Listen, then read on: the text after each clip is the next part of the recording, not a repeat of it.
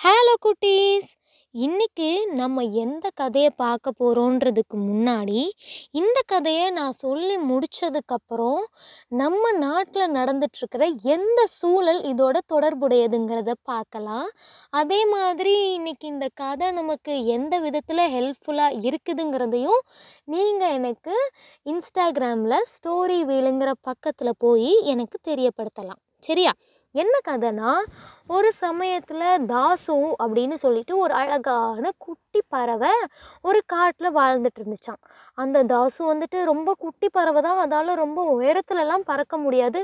ஆனால் பயங்கர சந்தோஷமாக அது இருக்கிற இருப்பிடத்தை சுற்றி இருக்கிற மரங்கள் செடிகள் கொடிகள் எல்லாத்தையும் நல்லா பார்த்துட்டு வாழ்ந்துட்டு வந்துச்சான் ஆனால் திடீர்னு ஒரு நாள் என்ன ஆச்சுன்னா அந்த காட்டில் காட்டு தீ பரவ ஆரம்பிச்சிடுச்சு. மரம் செடி கொடி கிளைகள் விழுது எல்லாம் நெருப்பு பிடிச்சி எரிய ஆரம்பிச்சிடுச்சு. எல்லா பறவைகளும் குருவிகளும் என்ன பண்ண ஆரம்பிச்சிச்சுங்க? உயரமான இடத்த நோக்கி பறக்க ஆரம்பிச்சு தனக்கு எங்கே பாதுகாப்பாக இருக்க முடியும்னு தேடி பறந்து போக ஆரம்பிச்சிடுச்சுங்க. ஆனால் நம்ம தாசுவால் அவ்வளோ உயரமாக பறக்க முடியல.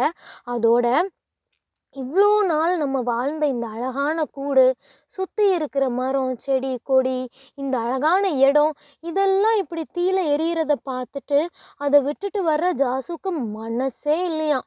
ச்சே என்ன பண்ணுறதுன்னு யோசித்த தாசு தன்னோட குட்டி குட்டி அழகில் கொஞ்சம் கொஞ்சமாக தண்ணி எடுத்துகிட்டு வந்துச்சு.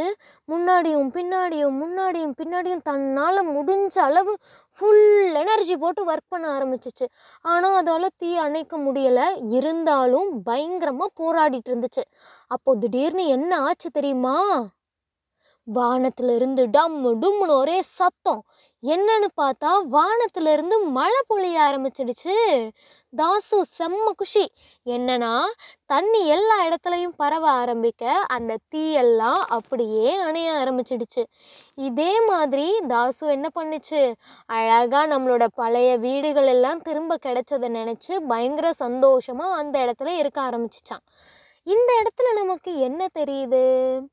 நம்மளால் முடியுதோ முடியலையோ முயற்சி பண்ணுறது தான் மொதல் ஸ்டெப்பு. நம்ம அதில் ஜெயிக்கிறோமோ தோக்குறோமோ அடுத்தது. எந்த அளவுக்கு நம்மளால் முடியுதோ அந்த அளவு நம்மளோட எஃபர்ட்டையும் நம்மளோட பங்களிப்பையும் அந்த இடத்துல கொடுத்தா கண்டிப்பாக அதுக்கான ரிசல்ட் ஹண்ட்ரட் பர்சன்ட் சக்ஸஸ்ஃபுல்லாக இருக்குன்றத நம்ம நம்பணும் ஃபஸ்ட்டு. ஸோ நான் ஃபஸ்ட்டே சொன்ன மாதிரி இந்த கதை எதோட ரிலேட் ஆகுது? கரெக்ட். அதே தான் இப்போ நம்ம நாட்டில் ரஷ்யாவுக்கும் உக்ரைனுக்கும் போர் நடந்துட்டுருக்கு இல்லையா? சின்ன குழந்தையிலேருந்து எல்லாருக்குமே இந்த விஷயம் தெரிய ஆரம்பிச்சிருக்கும்.